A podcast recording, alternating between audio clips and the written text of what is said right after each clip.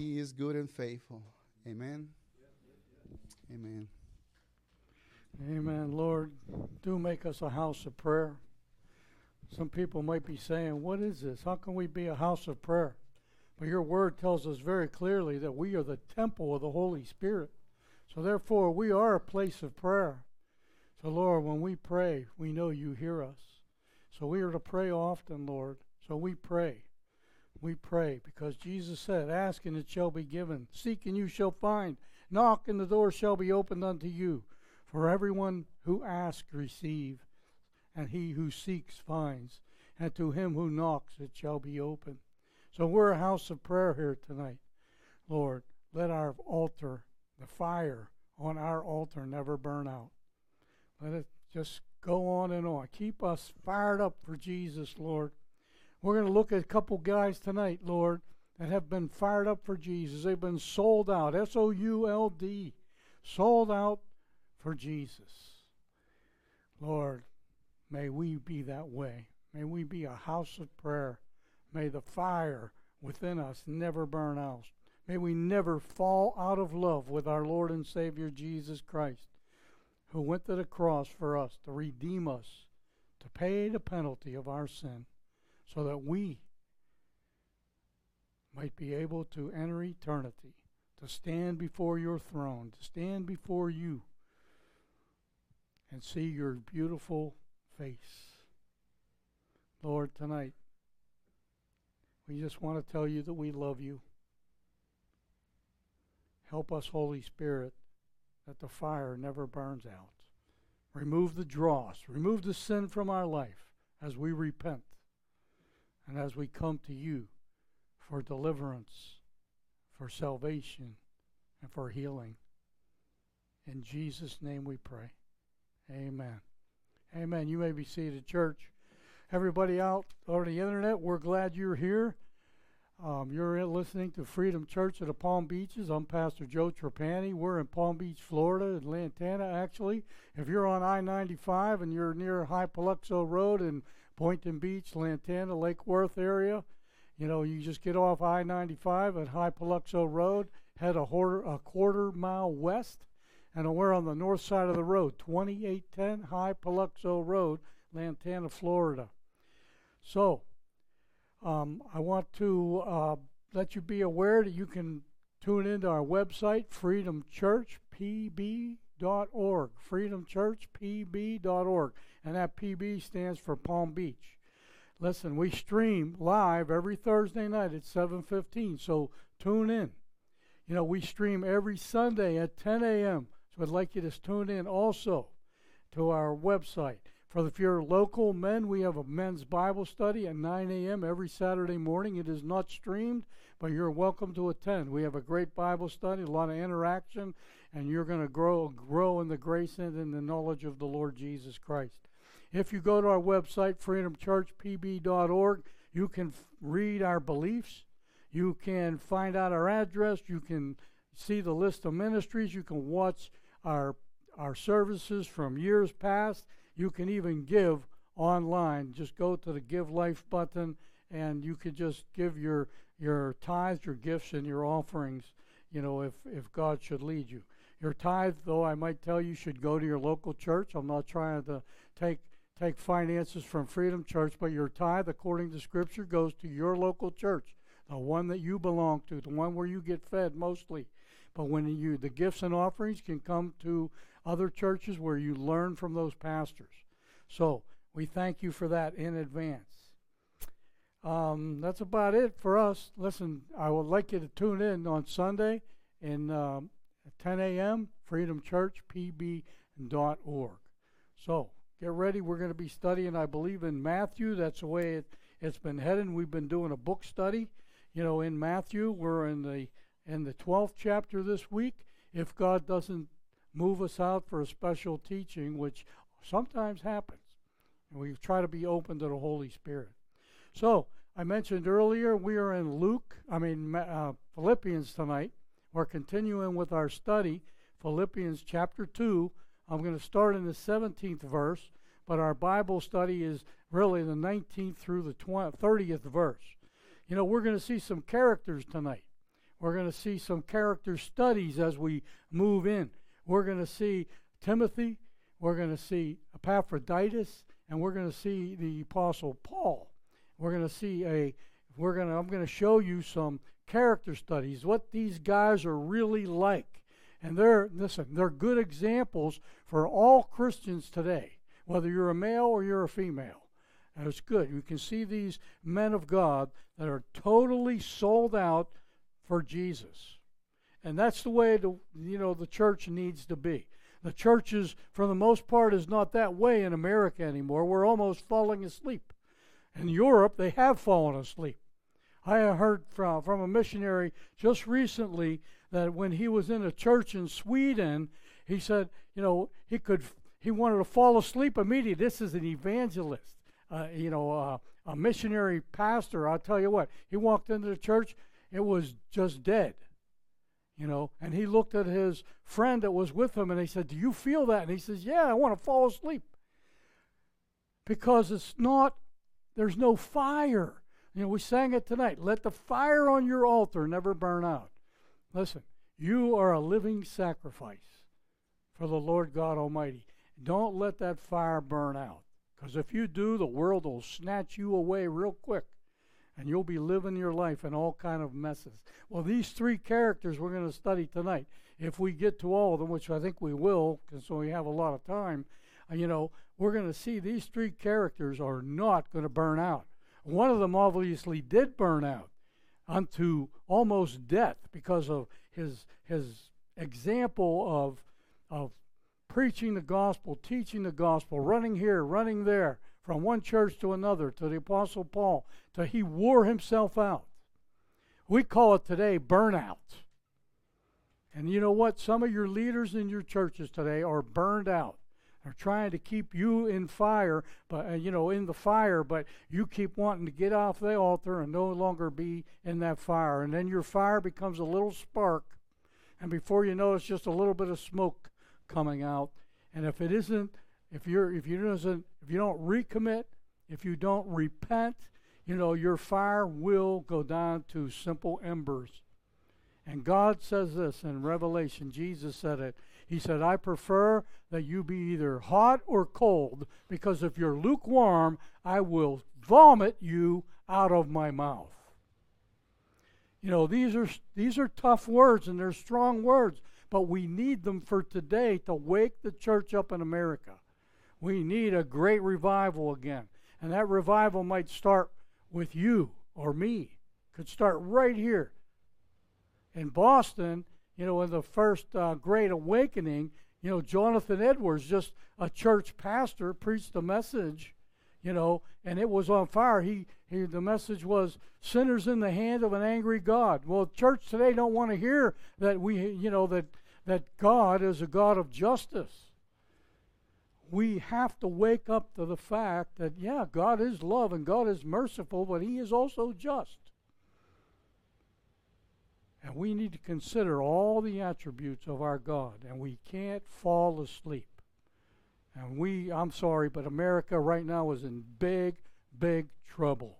And if the church does not wake up and quit tickling their ears with simple messages, then uh, they're going to be in big trouble. The church is going to just, who knows, wither away. There's no mention of the church in the last days in the Bible. No mention. Philippians chapter 2. I said last week, General Electric Power Company. Everybody said, What? Well, I'm just telling you the order of those these little epistles Galatians, Ephesians, Philippians, and Colossians, General Electric Power Company. Okay? So that's an easy way to find it. They're the small epistles, and it goes in that order General Electric Power Company. G, E, you know, uh, P, A, uh, P, P, C. P, C. Okay.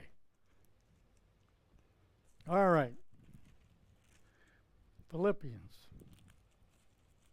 chapter 2. I'm going to start reading in the 17th verse because what I just said or what I might begin will, will be there. Uh, well, maybe in that verses. Here's Paul.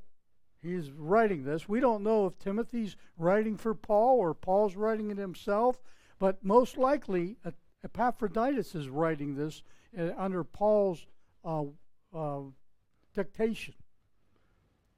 But even if I am poured out as a drink offering, the Apostle Paul, upon the sacrifice and service of your faith, I rejoice and share my joy with you all.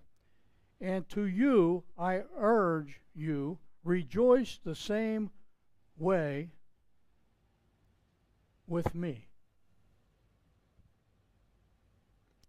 Verse 19. But I hope in the Lord Jesus to send Timothy to you shortly. There's character number one, Timothy. So that I also may be encouraged when I learn of your condition. For I have no one else of kindred spirit who will genuinely be concerned for your welfare. For they all seek after their own interests. That's America today, church, not those of Christ Jesus. Let me read that again. Verse 21 For they all seek after their own interests, not those of Christ Jesus. But you know of his provision, his proven worth, that he served with me in the furtherance of the gospel like a child serving his father. Therefore, I hope to send him immediately, as soon as I see how things go with me. And I trust in the Lord that I myself might be coming shortly. You know why Paul's saying that? This is a present epistle. Paul was in prison. He's in prison for preaching the gospel of Jesus Christ. But verse 25 But I thought it necessary to send to you Epaphroditus, my brother and fellow worker and fellow soldier, who is also your messenger and minister to my needs. Boy, there's a lot in that verse tells you about uh, Epaphroditus. Then the next verse tells you some more because he was longing for you, you all, and was distressed because you had heard that he was sick. For indeed he was sick to the point of death. But God had mercy on him, and not on him only, but also on me, lest I should have sorrow upon sorrow, as if he should lose an important minister and fellow brother in the work of the gospel with Epaphroditus. God had mercy on him by sparing Epaphroditus. Verse 28 Therefore I have sent him all the more eagerly, in order that when you see him again, you may rejoice, and I may be less concerned about you. Therefore receive him in the Lord with all joy, and hold men like him in high regard. You know what that's telling you right there? Epaphroditus is an important chess piece in Paul's ministry.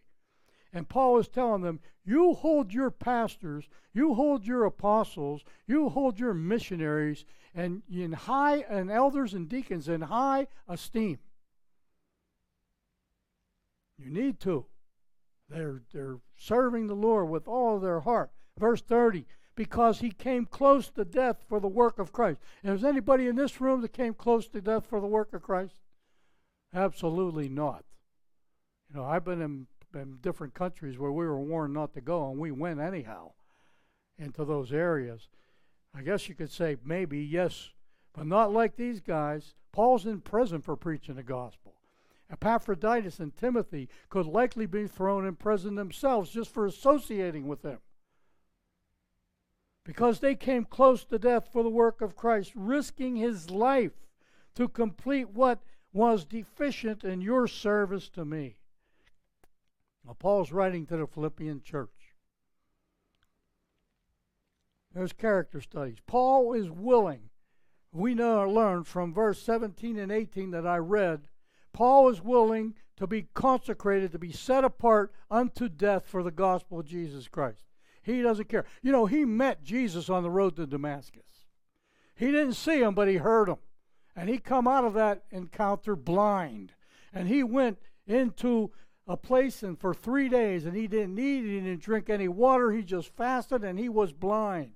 But he heard the words of the Lord. He said to the to the, the voice, he says, Who are you, Lord? He said, I'm Jesus Christ of Nazareth, whom you persecute. Oh, Paul woke up on that one. Boy, he had a born again experience right there. Boom. His his whole confidence changed. He he went to Damascus to arrest the Christians. He had just been part of the leadership and when they threw the coats down at Paul's feet when when uh, Stephen was stoned to death in Acts chapter 7. Paul was basically a murderer. And God says, I had enough of this. And he met him. And now, because of this, the scriptures tell us, tell us he's going to tell Ananias, if you read chapter 7 of Acts, you're going to find out, and 8 and 9 rather, you're going to find out that, that um, Ananias was deadly afraid of Paul. He thought he was faking it just so he could kill him. But he obeyed. And Paul obeyed the voice of the one who said, I am the Lord Jesus who you are, cru- or you are persecuting. Paul was willing to go to death. After that experience, nobody could tell him any different. Jesus Christ is Lord. Boom. And better be everybody in this room, everybody over the internet. If you call yourself a Christian, you better be able to say that, that Jesus Christ is Lord. Okay? You know what Lord means? It means you bow down at his feet. He's not just your Savior, he's your Lord. That means you do what he says. That's what Paul is doing here. That's what Timothy's doing. And that's what Epaphroditus is doing. Verses 19 through 24, Timothy's example of being unselfish and obedient to the gospel. Now we see Paul, who's set apart, he's consecrated to death. He doesn't care. We learned that in the first part of Philippians chapter 2 and chapter 1. He doesn't care. He's going to preach the gospel because he met Jesus Christ. Let me tell you something. If you met Jesus Christ, you should be want to and willing to preach the gospel to Jesus of Jesus Christ to your loved ones, to your friends. You're not going to be an evangelist. You may not be an evangelist like Billy Graham or the Apostle Paul or Epaphroditus or Timothy, but you should have a hunger to tell people about Jesus. Because if they don't know Jesus, they're headed for the place for eternity that was prepared for the devil and his angels. Eternity is a long time, church. I'm not good at one on one. I mean, you know, I'm not good to go knock on a door and, you know, preach the gospel. I am good one on one if you want to talk to me about Jesus. And if you want to hear it from the pulpit, I am okay at that. But I'm not that kind to knock on a door. I've done it probably 50, 100 times. But I don't like it. It's not my cup of tea. You guys can do it. Bill likes to do it. So does so does uh, Dan over here. I'm glad. Praise God. I can't do everything anyhow. You have to do something. That way I won't burn out doing that too. So, Timothy is like minded with Paul. Timothy is like minded with Paul. Paul, Timothy really is Paul's spiritual son. He's he's going to be trained under under Timothy. I mean, Paul's going to train Timothy, and he's his teacher is the apostle Paul. Paul could trust Timothy to preach to the Philippian church and to the Ephesian church. We're going to find out that as we move through this, Timothy was the pastor and influence over five churches Ephesians, the Ephesus church, and the Philippian church are part of them, and I'll list them a little bit later.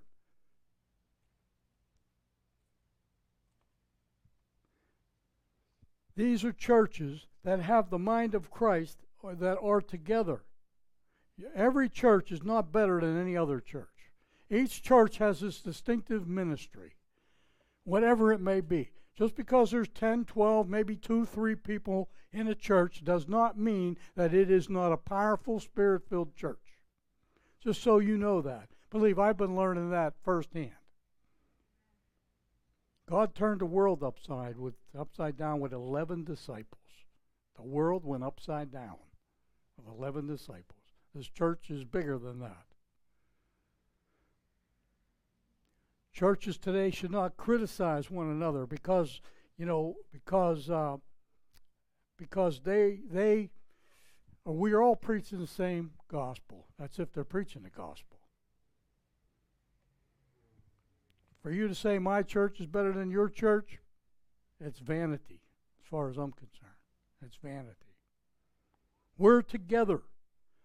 We're one army. The Church of Christ is not Freedom Church, it's the whole worldwide church, the universal church that that preaches the gospel. We are one. We're one mighty army, but yet we are so scattered, we are powerless. Pretty much. Let me read you Ephesians chapter 2. Just go back to the left. Ephesians chapter 2. Remember, General Electric Power Company. Okay? Ephesians chapter 2, verses 13 through 18. But now in Christ Jesus, you who formerly were far off, that's the Gentiles, have been brought near by the blood of Christ. For he himself is our peace, who made both groups into one. So we're Christians who believe in Jesus. And we, he broke down the barrier of the dividing wall. Jesus broke that barrier down. There's no barrier between one church or the other whether it's Messianic Jew or, or Christian, whether it's Methodist or Baptist or Lutheran, but they should be preaching the gospel, not just fluffy ear teaching. By abolishing in his flesh the enmity, which is the law of commandments contained in the ordinances, that's the law, Mosaic law, that in himself he might make the two into one man, thus establishing peace. And he might reconcile them both in one body to God through the cross by having put to death the enmity. And he came and preached peace to you who were far off, and peace to those who were near. For through him we both have our access in one spirit to the Father. There is no wall. There should be no wall of separation between church. You know what? You know what denominations are? It's a ploy of the devil to divide the Christian church. And we fall into it left and right. As you remember, when we were talking about Paul in the first chapter of Philippians, we saw that Paul had three stages of separation. The Bible says that he was separate for the work of the gospel from his birth. It also says that he was separated for the work of the gospel by his conversion on that road to Damascus. And it also says that he, he that at his commissioning he was set apart also to separation, his commissioning to go and preach the gospel. We know that Paul did at least three missionary journeys. Well, two throughout Asia Minor, and the third through Europe. And we know he had another fourth missionary mission, but it, it's kind of scattered on that one. But here we see uh, Epaphroditus. I want to do character studies on these three characters Paul, Timothy, and Epaphroditus. This passage here from from verses thir- from verse uh, 19 through through 30 is really about Epaphroditus mainly. So we're going to do a little study about Epaphroditus. We're going to find out what this man is like. Through the 25th verse to the 30th verse, we have a lot we can learn about Epaphroditus. And you know what? You put yourself in that place. Put yourself, say, instead of Epaphroditus, say your name. Okay? Because you'll know if you fit into a kind of character that Epaphroditus is. A godly man sold out to Jesus. You can spell it S O L D, like sold out, you're going all the way, or S O U L D, your soul is, is not divided, it is all set for God in Christ. Number one, we find out that Paul, that Epaphroditus is a member of the Philippian church. He is a member of the Philippian church. He might even be the pastor, I read in one commentary of this church. Epaphroditus, it says here that in verse 25, and I read that verse twice, I got to get back to Philippians. But I thought it necessary, verse 25 of Philippians 2, but I thought it necessary to send you Epaphroditus, my brother, brother, fellow worker, fellow soldier, who is also your messenger and minister. Look at this, right? Look at this.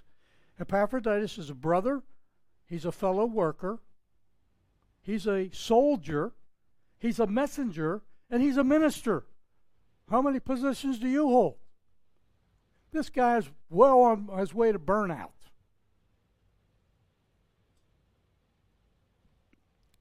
Epaphroditus is a brother in Christ. He's a believer. He's unashamed to be an associate of Paul. As I said, these guys were in danger of themselves being thrown in jail before Caesar. Paul's in Roman jail. They could, just for associating with Paul, eh, who, who was accused of a capital crime, could also be thrown in prison. These guys didn't care. They're sold out. They're going to preach the gospel no matter what. If Paul's in prison, Paul's preaching to the, the royal guard. They're preaching to the Philippian church and anybody else that wants to hear.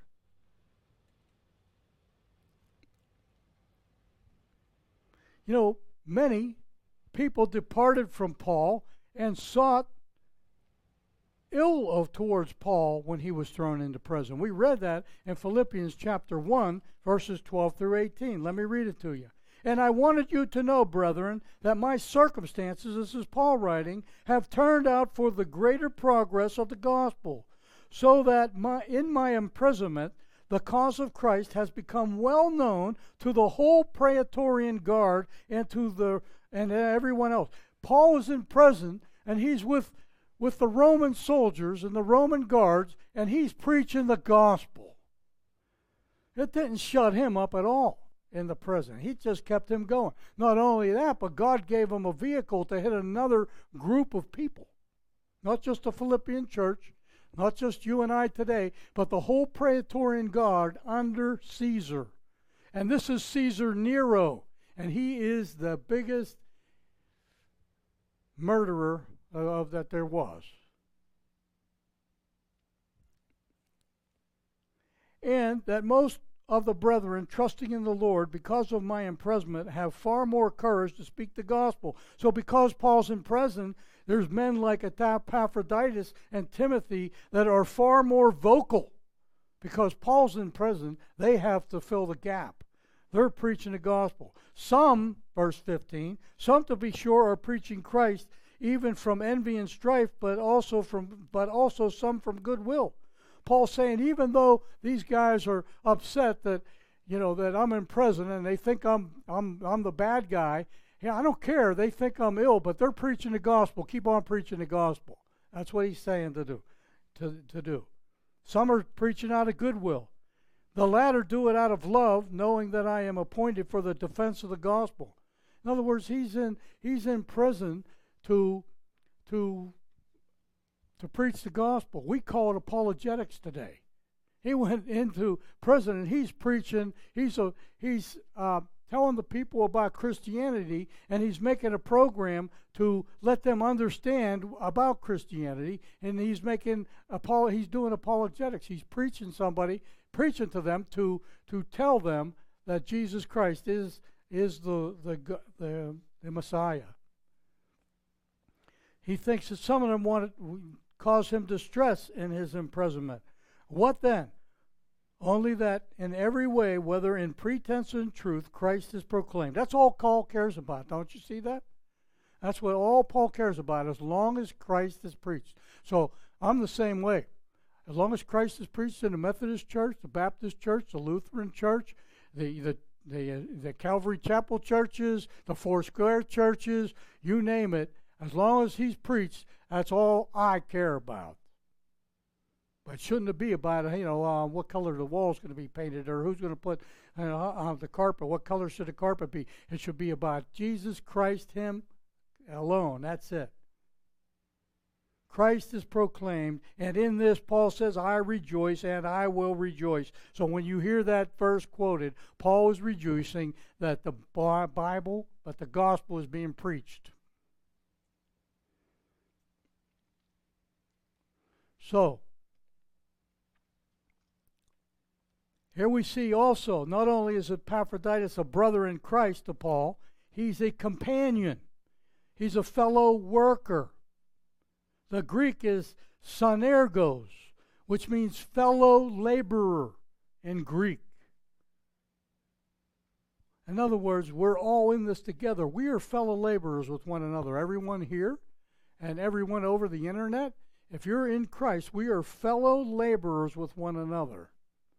We have the same goal, which should be to tell a world about Jesus Christ our Savior. Number three, Epaphroditus is Paul's fellow soldier. You know, we don't hear much about that. We are soldiers of Christ, whether you like it or not. Yeah, you're dressed in a blue or a pink shirt, and you got your socks and sandals on, but you are a soldier for Christ. You wear a breastplate of righteousness, a helmet of salvation, a belt of truth. Your feet are shod with, with sandals for preaching the gospel. You have a sword of the Spirit and a shield of faith. You are a soldier for Christ. And where did Paul get that metaphoric metaphor? From being tied up to soldiers or chained to soldiers in the Roman Praetorian Guard. You are a fellow soldier. You are a soldier. But I'm going to tell you something. Most Christians today have forgotten they are soldiers of Christ. That means that you're going to go out into battle. You're going to battle people that don't like Jesus. You're going to battle demons. But you are victorious through Christ. Jesus already disarmed the enemy. He enemy, he is a fallen foe. You are a soldier for Christ. And don't forget it. The Greek says, you know, if you went to the Greek word, it, it actually means a, an associate or a co campaigner, an associate in Christian toil, a fellow soldier. You're a soldier of Christ. Don't forget it, church. Onward, Christian soldier, marching out to war, with the cross of Jesus going on before. Did you forget that hymn? I probably got a little words mixed up because I haven't sang it in 40 years. My kids used to sing it. Listen, Epaphroditus also, number four, is a messenger. He's a messenger to the Philippian church. He's running back and forth from Philippi to Rome. He's running back and forth. The Philippian church gave some stuff to Paul. You can read that in the 30th verse. I got to turn back to, to uh, Philippians again. The 30th verse because he came close to death for the work of Christ, risking his own life to complete what was deficient in your service to me. He brought stuff from Philippi, from the Philippian church to Paul as in prison that Paul needed. He was traveling back and forth. That's a, it's a long distance from Rome to Philippi. I don't I didn't measure it out. But you know what? He couldn't hop in his car and drive that distance. He had to take a boat from Rome around Sicily through the Adriatic Sea all the way up to to uh, Asia Minor and get off the boat and and go to the Philippian church area. He said it was no small chore. A messenger also is he's you know if the Greek is apostolos, well, you could actually call Epaphroditus an apostle. An apostle. As a sent one. He's a delegate. He's an ambassador. He's one that has the full power of attorney to act in the place of another. He has the full power of attorney to act in the place of Paul.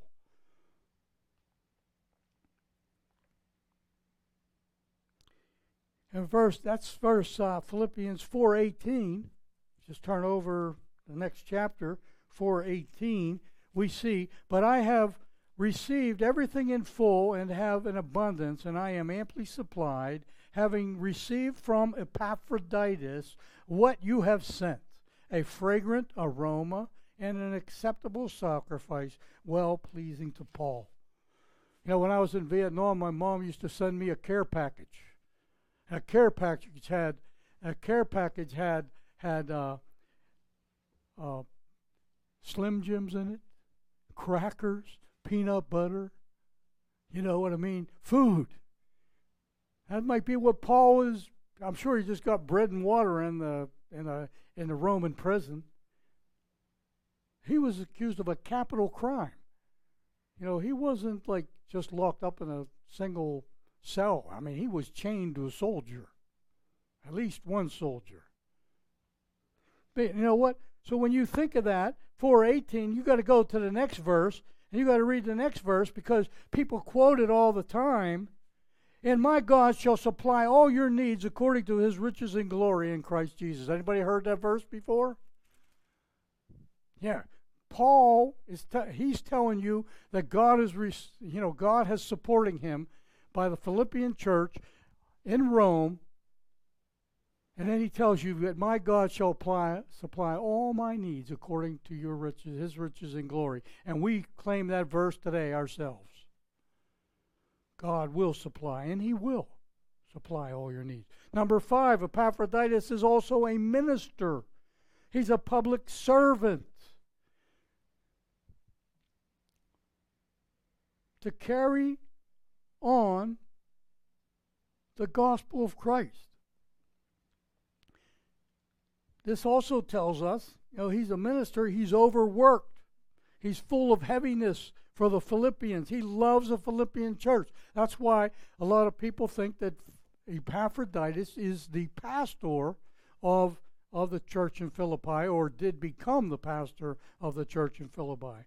He was sick unto death, according to verse 26 and 27 of chapter 2.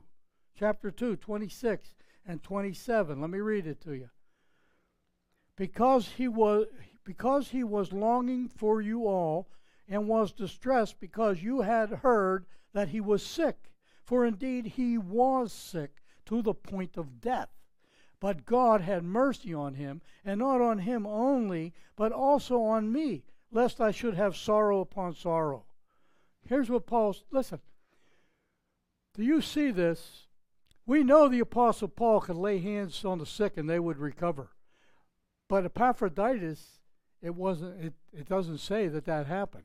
He actually got sick because he drove his body beyond its limits, and he got sick. That's what the Greek word, you know, uh, that is used for his sickness tells us that he drove himself from overwork, under eating, to get the work of the gospel done. Listen, churches today they don't even want to fast. They don't want to fast. And if they do fast, they got to tell everybody around them that I'm fasting. And meanwhile, they lost the reward and probably even lost what they're fasting for because they're telling people that they fast. If you fast, God bless you. I know people that fast every week. You know, but you don't need to tell. them. They tell me because I'm their pastor, but you know what I'm saying. But you know, you don't go around brag to everybody you're you're having a Daniel fast. It's it's January. No. Keep your mouth shut. You already got your reward from the people, or do you want your reward from God? He's fasting, probably not on purpose, but he's willing to work and to not eat to get the job done. He had a mission to do to make sure that Paul was taken care of, to make sure the Philippian church was taken care of. This guy is a minister, he's a public servant, he's overworked, he's full of heaviness, he's sick unto death but he was healed because God had mercy on him. And Paul is saying, and God had mercy on me because if I would have lost Epaphroditus, I would be in big trouble. Are you a man or a woman like that? Are you? Really? I hope I am. I want to be. A lot of time I think I waste my time watching TV the old TV, you know, like Gunsmoke and stuff like that, you know, and okay, that's number six. Number seven, Epaphroditus was healed by God, and only because God had mercy. God had mercy on Epaphroditus, and God had mercy on Paul. And let me tell you something God, if you overwork and you to burn out, God may not have mercy on you and you may not, you know, you may not be healed. Don't burn yourself out. That's one of the problems with a smaller church. A lot of the leadership has to do too much work. Okay? And I'm trying to stop that, and I'm trying to let the church see that as we study the Word of God. Epaphroditus, number eight, he is held in high regard. Here in verse 30, because he came close to death for the work of Christ, risking his life to complete to complete what was deficient in your service to me. Verse 29, therefore receive him in the Lord with all joy and hold men like him in high regard. This guy is a, a worker. You know what? We sent a man to Brazil, Brett, uh, Matt. Matt is in Brazil right now for six months. Okay, he's done two or three months right now. He's on leave this week. You know what he's doing? He didn't fly home to America. He's on break. He has a week off because the school goes from the first uh, English 101 to English 201. Okay? So he's in Brazil. Do you think he's coming home for that break? He has like a 10 day break. You know what he's doing? He's flying to Recife, Brazil. And he's going to the church that we ministered to in 2018. And he's preaching the gospel this Sunday in Recife, Brazil. He's working his head off.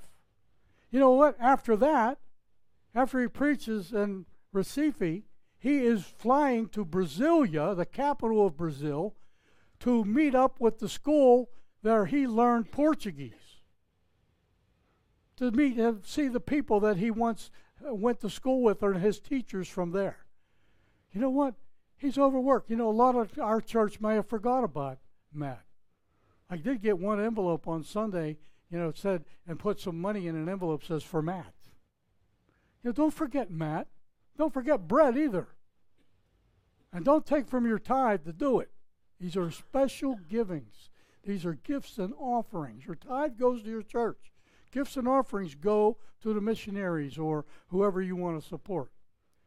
But don't forget about these guys. These guys are overworked. Matt, I, I know that Matt's probably homesick being gone like that. I know I would be if I'm gone for six months. But he felt the call of God, and he's down there in Brazil. He's a he's a he's an Epaphroditus, and I want you to hold him and Brett and Nona in high esteem because of what they do for the gospel.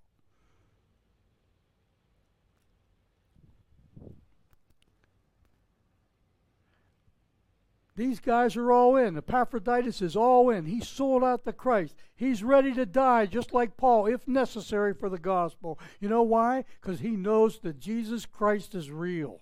He knows that this isn't some, some storybook that, that people have written.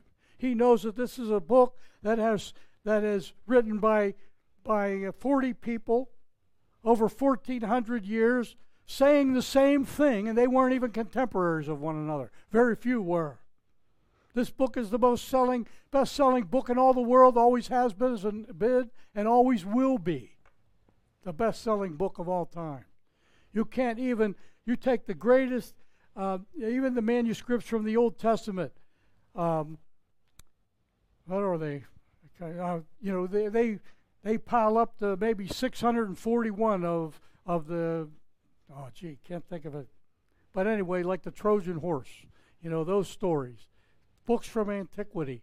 Uh, There's 641 copies. There's over 20,000 copies of Scripture in existence today. There's nothing that compares to this Word of God. And Epaphroditus, Paul, Timothy, and you and I should know that Jesus Christ is alive. He is well. He's here right now listening to this service, and He wants each one of us here and over the internet to get out there into the world and be all out for Jesus. And to hold our pastors, our missionaries, our evangelists in high regard, and the elders of your church. For the work of the Lord, Epaphroditus was near unto death. He worked himself to death, which is wrong, really. God had mercy. Important, important words. He was exhausted. He had improper rest. He probably had a physical breakdown. But he did not, I mean, he did not regard his life to serve others. He was willing to serve others. The Philippian church, Paul in Rome, he was willing to do that for others. This man should be held in high esteem. He's only mentioned a couple times in the Bible. Only a couple. There's another guy, Trophimus, was sick unto death, and Paul left him in Miletus. Paul left him because he didn't God didn't heal him. But he was sick unto death just like Epaphroditus. But God didn't heal him. Paul left him. He had work to do. He was going. You find that in 2 Timothy 4.20. 2 Timothy 4.20. Trophimus I left in Miletus. And that proves that the workman for the gospel must rest. We must rest, or they're going to get a burnout. We are not to work beyond our sensible and reasonable limits, or God may not heal. So not only is is the Epaphroditus. Here, let me go through them real quick. Epaphroditus is a brother, a companion, a fellow laborer, a fellow soldier, a comrade, a yoke fellow. He's a messenger. He's a minister. He's a he's um, overworked. He was healed, and he was and he is to be held in high esteem. Now let's look at Timothy just real quickly. I'm going to go through these a lot faster than Epaphroditus because, you know, Timothy's just mentioned in the first part of this, and, you know, Epaphroditus is getting a, a big microscope on, or, yeah, microscope on his, uh, on his verses here. But here's Timothy. Who is Timothy? Timothy was a Greek pagan, he had a Greek pagan father and a Jewish mother. That makes him what? He should have been Jewish. Because the Jews, if the if the mother is Jewish, the children are Jewish, according to. But guess what? Timothy ends up a Christian. Listen, his mother was Lois, his his grandmother, his grandmother was Lois, and his mother was Eunice.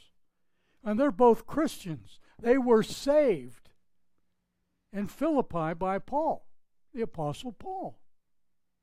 They were saved. They're no longer Jews, they're Christians. And of course, again, I guess you could say he followed his mother. He's converted in Paul's ministry in. You, Lystra, you can find out in Acts chapter 16 and chapter 14. He was converted under Paul's ministry. He was brought up on God's word. He was a child when his mom and grandmother got saved. And then, most likely, in Acts chapter 16, the first few verses. He's the son of Paul. He's to Paul, he's the son in the faith. Paul discipled him. Do you understand that? Paul discipled this young man. Paul's uh, he's Paul's personal representative. As he grew, he grew close to Paul. Paul was kind of his father is not even mentioned here, except that he was a pagan. He might not have had anything to do with Christianity. He might not even be alive. But Timothy is following the Apostle Paul. He's Paul's companion. You can find that in 2 Corinthians, Philippians, Colossians, Thessalonians. He was young and timid when he got saved. He was circumcised by Paul. Even though he was technically uh, uh, Jewish, he, he Paul circumcised him, probably to keep the Jews at bay. He was invited to join Paul's second missionary journey uh, when Paul and Silas went went out on their second journey. He was even ordained as a minister by Paul.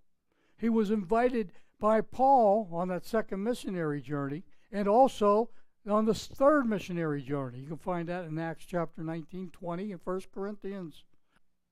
I'm sorry, 2 Corinthians. Paul chose his companion during his first imprisonment. He was often sick, Timothy.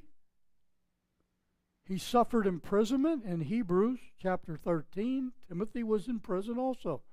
He, you know, he, it was dangerous to follow Paul. He was preaching the gospel of Christ and he wasn't shutting up. And meanwhile, don't remember now, don't forget, the other 11 apostles are out there preaching the gospel. All of them are preaching the gospel. The gospel is getting flourished through Europe. But now you look at Europe today and Asia Minor, they're falling asleep.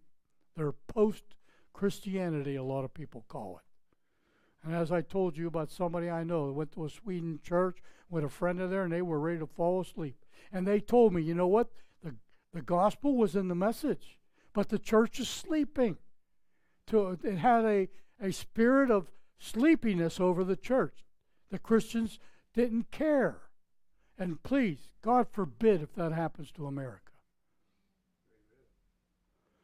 Timothy pastored five churches, according to what we see in Thessalonians, Corinthians, Philippians, Acts, and even Paul's letter to Timothy. He was a he was a bishop of the Ephesian church. He was he was um, pastored the Corinthian church, the Philippi church, the Berean church, and the Ephesian church, and the Thessalonican church. These guys, you know what?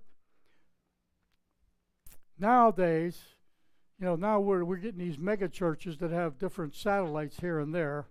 So you could say they pastored all those churches, but not in these days. These guys had to go around to every church. Like Brett did in Brett and Nona did in December. They they started a church in Recife, Brazil. And you know what they did in December and January? Over the Christmas holiday, they went to Brazil to encourage the church that they started in Brazil and then came back in early January. That's what these guys did. I was in Guatemala years ago, so at least two or three times. And uh, in Guatemala, the, the guy who, the young man that started the church, they called him an apostle. He was an apostle. He must have been 25 years old. I'm like 50 back then, right? He's 25 years old.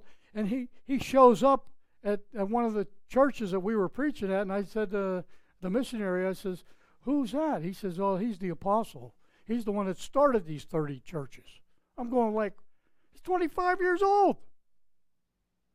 My goodness, he was an apostle. He went from church to church to church on a swing all of his ministry to check up on the churches and to preach to them and encourage them. That's what Timothy was doing. No wonder he's burnt out.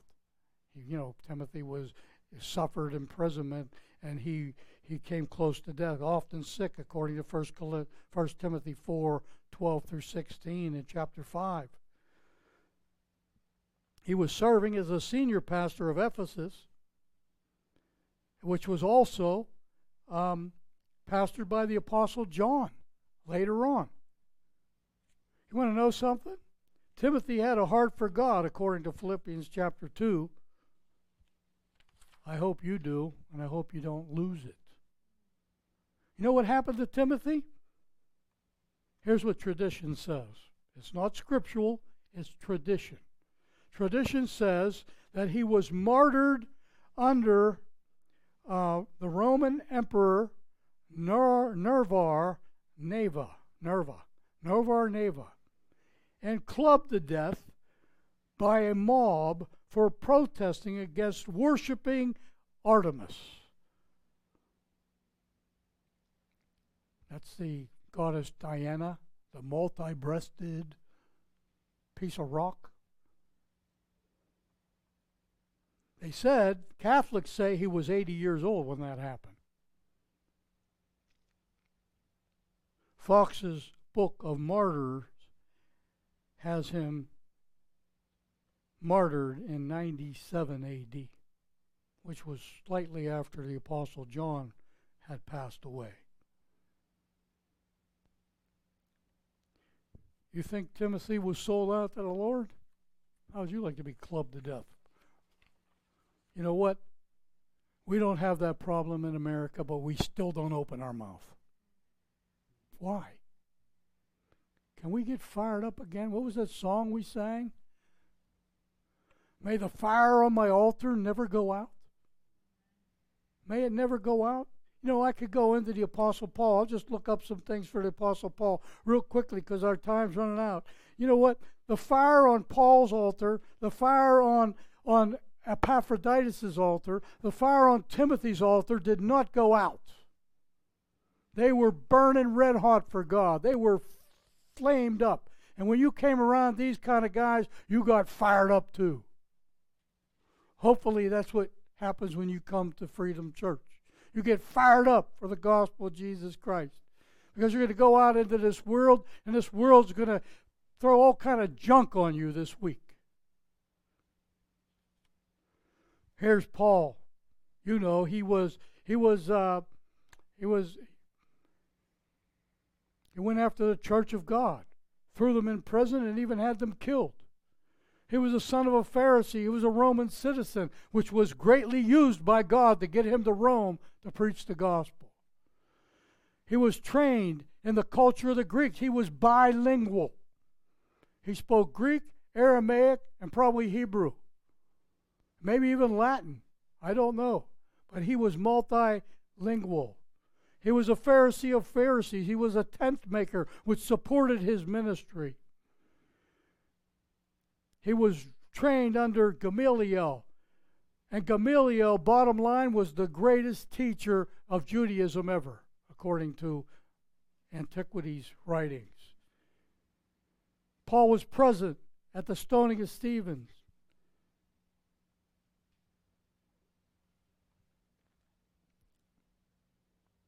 He was an apostle. After his conversion, he became an apostle ordained by Jesus Christ himself.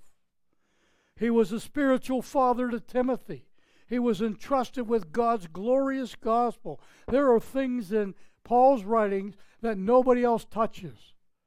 But yet, Paul was, was told these by God, and even Peter says the things that Paul writes are true and accurate, but they're hard to discern. Things like Jesus is coming back in the clouds, a great glory. The trumpet's going to sound. The dead in Christ are going to rise first. We who are alive and remain will be caught up to meet the Lord in the air. These are writings that you can find only in few places in the in the Gospels. He was strengthened by Christ for his ministry. Jesus appeared to Paul. He was, he was so much under persecution that Jesus himself had to appear to him to keep him motivated, to keep that fire alive. Sometimes, you know, I pray, I say, Lord, I'd love to see your face, and it would motivate me more. And then I say, What? Blessed is he who has not seen and yet believes.